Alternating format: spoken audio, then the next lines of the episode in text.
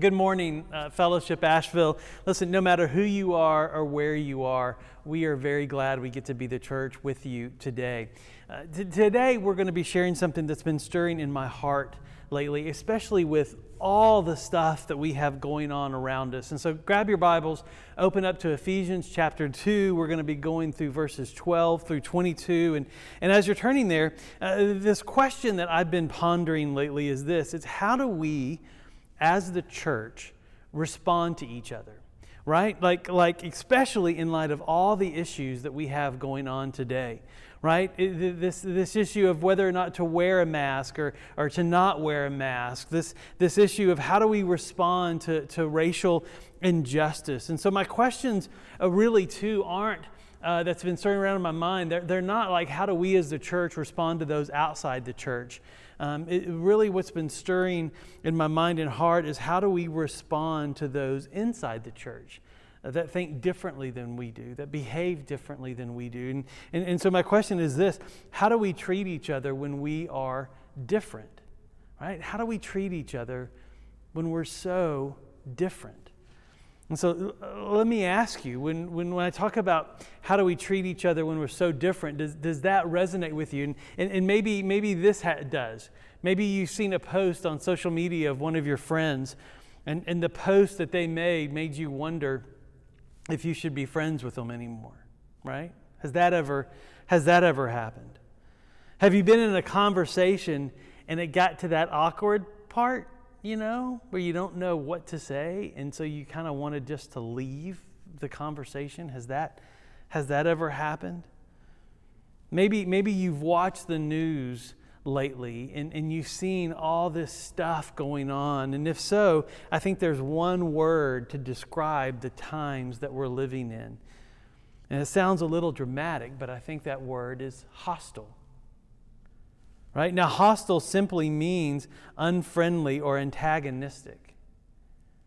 Right? And so, so let me ask you do, you do you sense a growing hostility in our culture? I know I sure do. On a small scale, like I said, I see it on social media. I'll see somebody make a post, and then it turns into this string of negative comments, even, even argumentative comments, just like that. I've, I've, seen, I've seen protests turn violent. And all that stuff is happening outside of the church. All that stuff is happening in our culture. I think it's, it's real easy to say that there is this growing hostility in the air. But like I said, we're not, we're not talking about how do we deal with that. That's a whole different topic for another day. We're talking about what does it look like on the inside. And so, so take a minute with me and, and just kind of pause and, and breathe. And, and let me ask you this question What happens if you look inside your own heart right now? Do you sense hostility in your own heart over stuff. Give me, give me a like if, if any of these sound familiar. Kids, have you ever wanted to just hit your brother or sister? Right? Like, like words just stop and you want to you wanna hit them. Right? I'm not, I'm not advocating that, by the way, just to be clear. But have you ever wanted to? That feeling, that feeling of anger, that's, that's hostility. Now, adults listening to this, do you ever want to just hit someone? Right? Right? Again, I'm not advocating that. I don't think that's a good way to, to, to, to handle this. But do you ever want to? That, that feeling, that feeling is, is hostility. That's the feeling that I'm talking about. Now, many of us have been in the church long enough to, that our hostility in the church looks very different than it does in the, in the news that we see, right? Because we know better than to hit. Our hostility is just is much more subtle, but y'all listen to me, it is just as dangerous. Because here's, here's what hostility looks like. When, when hostility is in our hearts and, and when it seeps out into a church, here's what it looks like. Hostility doesn't look like hitting each other. Oftentimes, it doesn't look like raising our voices and screaming at each other. It simply looks like separation. That's what hostility looks like. Maybe we choose to just block that person on Facebook or choose to unfriend them. Maybe we just don't show up to places where we know they're going to be. You see, our hostility in the church can look like gossip, it can look like slander. If you're from the South, we can say, bless their hearts. right? And we don't mean bless their hearts, we mean there's something that we disagree on. You see, whatever, whatever form hostility takes, particularly in a church and in our own hearts, the result is the same, and it is this it is division. Right? Being unfriendly, being antagonistic, it causes division. Now, what happens when division makes its way into a church? What happens when division makes its way into Fellowship Asheville? And, you know, just to be clear, I'm not talking about dividing over heresy, right? I'm not talking about dividing over, over errors in the gospel. I'm talking about dividing over those little things, those annoyances. I'm talking about dividing over those political things, all those things that are in our culture right now. What happens when that type of division seeps into a church? What happens when it seeps into Fellowship Asheville? Because one of the things I love about Fellowship Asheville, and I say this over and over and over again, that at Fellowship Asheville, you can be anything except a liar, right? And so, what that means is that you bring all of yourself to this church. And for that, I'm incredibly grateful that we have a church that's a safe and brave place to do that. But, but, but what happens when we bring our hostility with us? How do we respond to each other and that hostility? What do we do with it? Well, this is what we're going to see today. As we go through this book, as we go through this, these verses in Ephesians, we're going to work through these verses, and I want you to keep two uh, phrases in your mind. Right? Verses 12 through 18, you're going to see this phrase quite a bit. You were. In verses 19 through 22, you're going to see another phrase quite a bit. You are. You were and you are. Well, let's, let's look and see what Paul, the guy who wrote this letter, has to say to this church in Ephesus and through them to, to, to us. Right? Ephesians chapter 2, verse, verse uh, where we start in verse 12 says this. It says, Remember that, that you were at that time separated from Christ, alienated from the commonwealth of Israel, and strangers to the covenants of promise, having no hope and without God in the world. Now, there's this kind of beginning of this you were section, right? And what Paul is doing here is he's reminding those uh, who receive this letter, he's reminding those of who read it, uh, that before they became followers of Jesus, they were separated from Christ right? And being separated from Christ meant that they didn't have a relationship with God. And if they didn't have a relationship with God, they didn't have a relationship with the people of God. And so, so before they came to Christ, they were separated from, from God and they were separated from the people of God. And because of that, they had no hope. And, and I love what Paul's implying here is that, is that when you are connected to God, through Jesus, when you are connected to God's people through Jesus, one of the byproducts of that is hope. And y'all, I don't know about you, but, but hope is a valuable commodity in today's time. Right? And that hope, Paul says, is found in a relationship with God and a relationship with his people. But Paul's point is that before you came to Christ, you were without those things. Well, look at verse 13. Verse 13 says this But now, in Christ, you who were far off have been brought near by the blood of Christ. Now, this seems like a really simple statement, right? You, you were far, but you have been brought near. But it needs some explanation because what Paul is doing here is he's using this temple imagery. Because the people that would have received this letter that Paul wrote to this church in Ephesus would have been a mixture of Jews and Gentiles. So it would have been a mixture of people who were of the nation of Israel, right? And, and, and the Gentiles are people who were part of any other nation. And they've all said yes to Jesus. That's the people who, who, who would receive this letter. And so, this, this imagery that Paul is referencing would be very familiar to them. And let me explain it to you because it's fascinating. So, so this picture that's coming up on the screen right now is a picture of what the Temple Mount looked like uh, during Jesus' time, right? And it's this, it's this, this complex of buildings and courtyards, and each part of this building here in the middle, the temple, uh, had this specific purpose and a specific audience for, for each part. Like the most, the, the middle part of the temple, the most kind of inner part of the temple, uh, was the most sacred part, and it was called the most holy place. And in that place, the high priest would enter once a year to make an offering for the sins of the people. And then right outside of that room was called the holy place. Now, the holy place is where offerings were given on a regular basis by the priest. And, and, and it was between these two rooms, the most holy place and the holy place, that a curtain rested. And that curtain was the curtain that was torn when Jesus was crucified right? And, and outside of that room was this courtyard, and this courtyard was called the court of the Israelites, or some, some it, it, it's also called the court of men because it was where the men who had been ritually purified would go to gather and worship and pray, and they'd get to see the, the sacrifices being made and all the goings on in there. And then outside of that court was what's called the court of the women.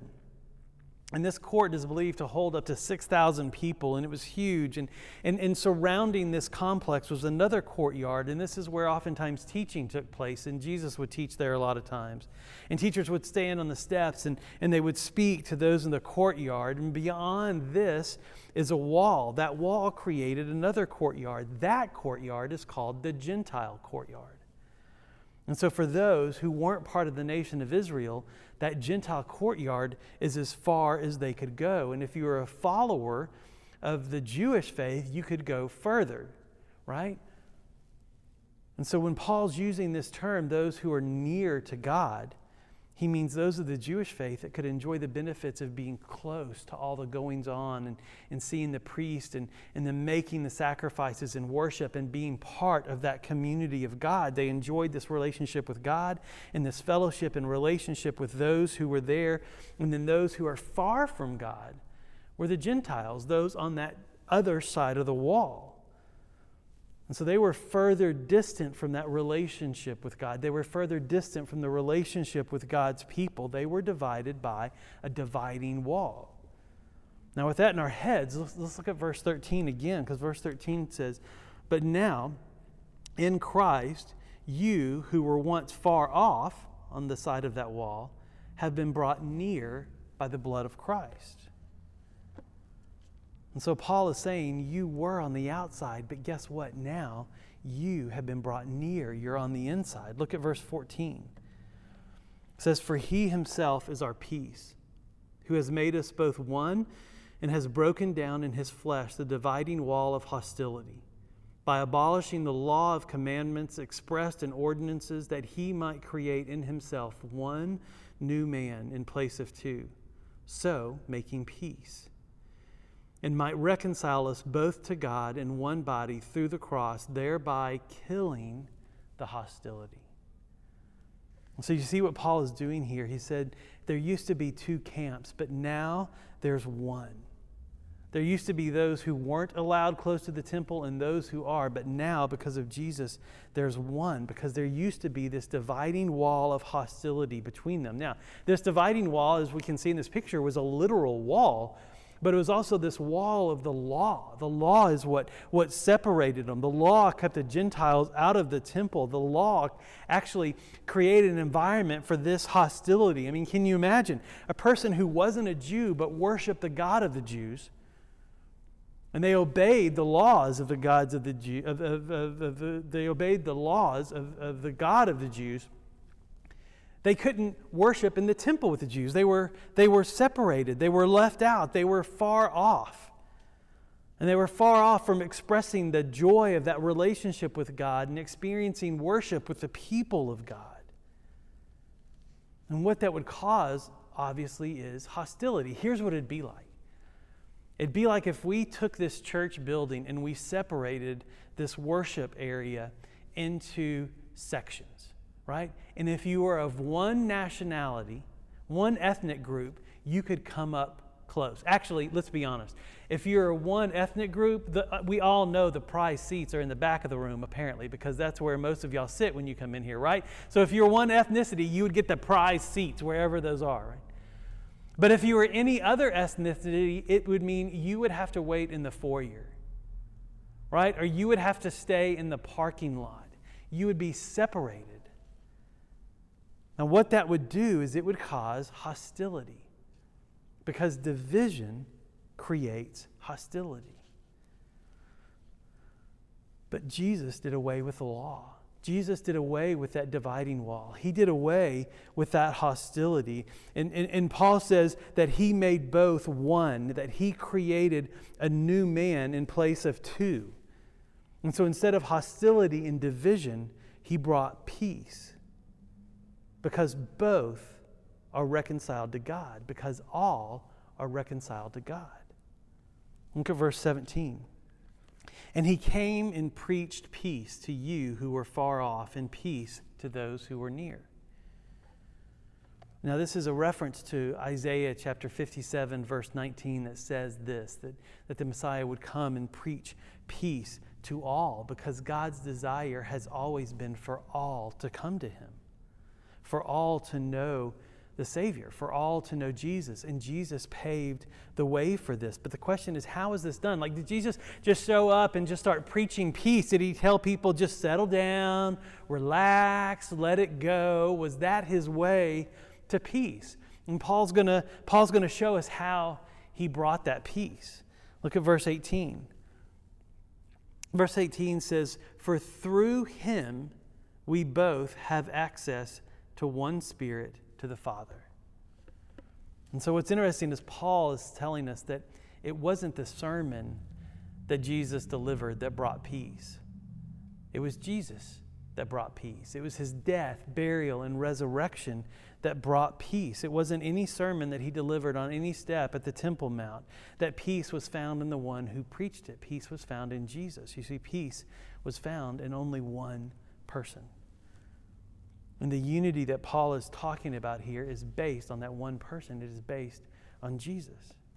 Now, I, I sometimes I kind of geek out on, on words and what they mean in Scripture. And, and, and, and this word for access is a, is a great word because it's a, it's a word in, in the Greek language that means gatekeeper. See, in the ancient royal courts, there'd be a person who would take a stranger and introduce him to the king. So if you wanted to see the king, you would have to talk to this gatekeeper right?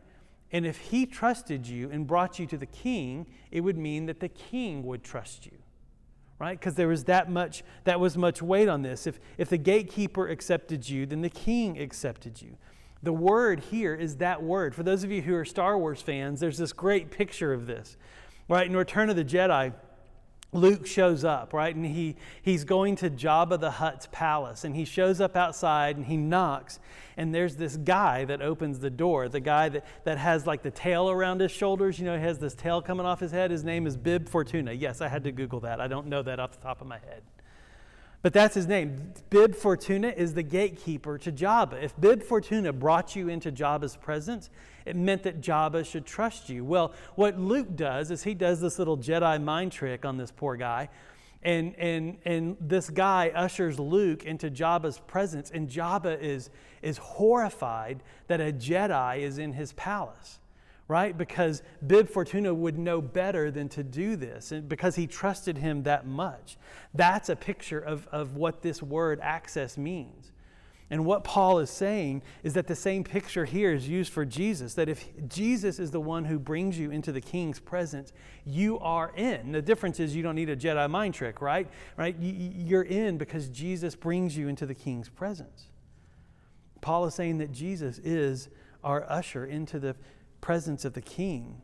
And this is why our peace resides in Him, right? Because no religion can do this, right? No sermon can provide that type of relationship, that type of peace. Sermons only point to the one who can provide that kind of peace. And through Jesus, we get to have that peaceful relationship with God. We get to have that peace. And so let me ask you and I'd love to see your responses to this. Do you need peace in your life today?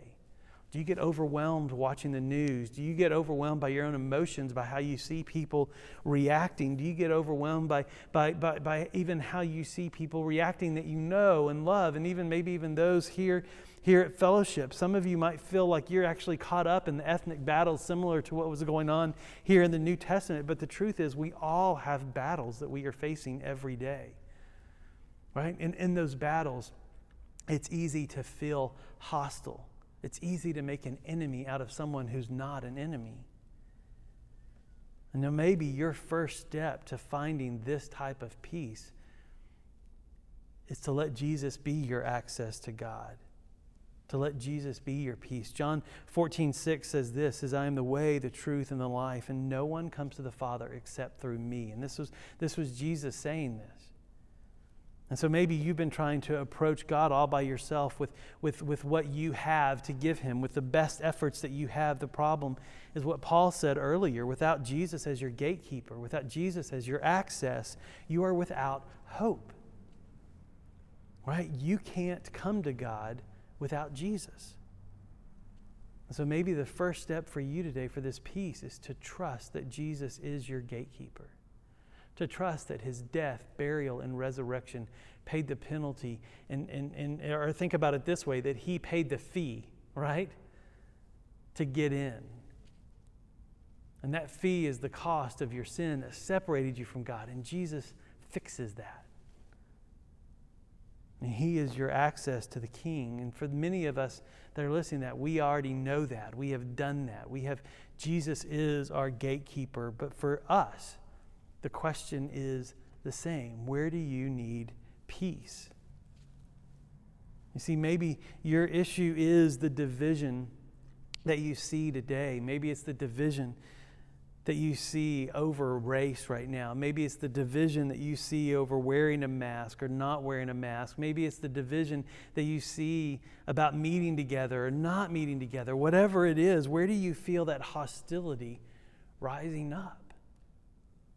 Because, church, listen to me, that's where you need peace because these issues, any of these issues, all of these issues, can divide us here at Fellowship Asheville, not just a church in Ephesus, but they can divide us. Now, just in case you're wondering, have, gosh, has Fred been getting a bunch of emails or something? I haven't, right? Like, I'm not speaking to anybody in particular, which is actually the perfect time to talk about this.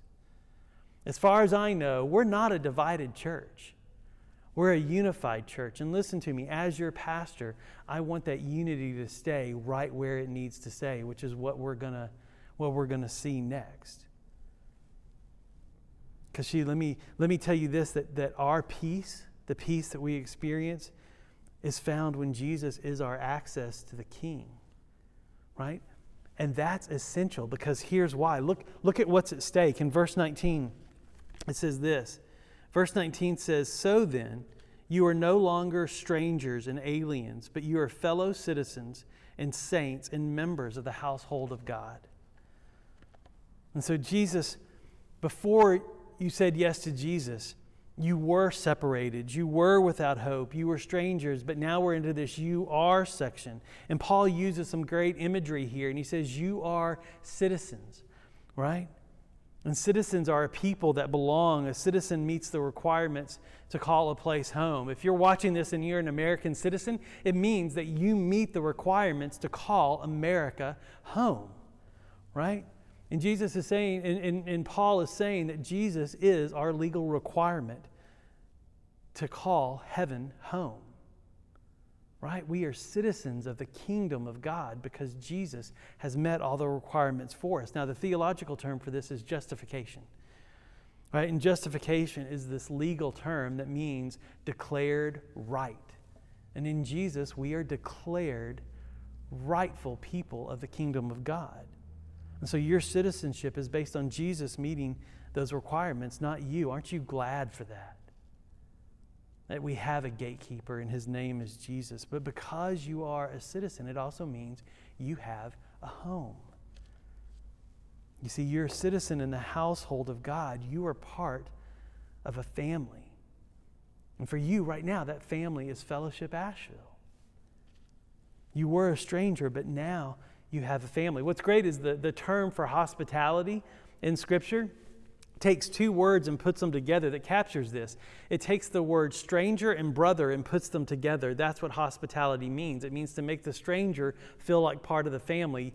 And, and that's, what, that's what being a citizen of heaven is. You were a stranger, but now you're part of a family. But Paul goes on to describe this family like this, to describe the church like this. Verse 20. It says, built on the foundation of the apostles and prophets, Christ Jesus himself being the cornerstone, in whom the whole structure, being joined together, grows into a holy temple in the Lord. In him you are also being built together into a dwelling place for God by the Spirit. You see, you are part of this, this thing called the church, right? And these, these last verses are looking at some great truths of what it means to be the church. And I want to focus on just one of them this picture of a cornerstone, that Christ is the cornerstone of the church. And in ancient times, the building of the, the, the, the placement of the cornerstone was incredibly important because that cornerstone uh, determined uh, what the building looked like. It determined what way the building faced, it determined uh, the direction of the walls. Everything about that building was measured from that cornerstone. And so Paul's point is this is that when Jesus is our access to a relationship with God and a relationship to the people of God, when, when, when the two that were separate become one because of Jesus. Paul's point is that this, that Jesus is then the determining factor for what that one looks like, for what the church looks like. And so Paul's basic point is this as Jesus is, so the church can be. Right? And here's the point is that Jesus decides what this church looks like. Jesus decides what the church looks like, and Jesus decides what Fellowship Asheville looks like. And I don't mean the building, y'all, I mean the people of the church. That's what church is it's the people. And right now, that cornerstone, Jesus, is showing us what it looks like to be the church in the middle of a worldwide pandemic. Right? And so, y'all, jeopardizing what Jesus has built, jeopardizing that cornerstone, jeopardizing all of that by dividing what Jesus has put together, that's what's at stake. You see, when we're united, we can fully worship Jesus. We're about Jesus. We declare Jesus. We, we point to Jesus as our peace. And, and y'all, as, as your pastor, I need every hand in this church pointing to Jesus as the source of our peace. Because when we do that, something beautiful happens. Where division creates hostility, this is what happens when all hands are pointing to Jesus, is that we have unity. And that unity around Jesus brings peace. You see, when we keep Jesus as the one that we're all pointing to, the one that we're aligning ourselves with, in Him we have this peace with God and this peace with each other. And so maybe this hostility you feel, maybe it feels really important, but it's not essential, right? What's essential is that peace of God found in Jesus. What's essential is that unity. It's peace with each other that we can only find in Jesus. And so I leave you with this last verse. And it's from the book of Colossians. It says this Let the peace of Christ rule in our hearts just since as members of one body you were called to peace. And then I love this last phrase, and be thankful. Because see, here's the deal. Here's, here's, I think, the barometer for us, the barometer for you and the barometer for me to know if Jesus is our peace. See, I think there's this gauge for you and me to consider if we have that peace, and it's this that the peace of Christ makes us thankful. Right? And so when you sense hostility rising, when you want to hit someone, right? And you know better than to actually hit, but when you want to hit your brother or sister, uh, kids, when you want to hit your brother or sister, uh, adults, when you want to hit your brother or sister, right? And we want to separate because of some silly post, or, or even if you want to leave a church because you're angry, uh, Paul is giving this last little thing to pray and connect with Jesus and, and let Him show you something to be thankful about. And so for all of us, when we feel that hostility rising, what if this week we instead shifted our mind to, to meditate on Jesus, the cornerstone of this church, and then ask Him to show us what to be thankful about? Now, listen, if you need or you would like someone to pray with you, you can email us or you can just leave a comment right here on Facebook, and our prayer team will follow up with you and we will pray with you. And we would love to help you uh, let Jesus be your peace, right? We would love to be the church with you. Let me pray real quick. Jesus, you are incredibly good to us. And I pray um, that for all of us, Father, this week you would show yourself as the source of our peace. And, and in your loving kindness, you would draw us near to you. In Christ's name I pray. Amen.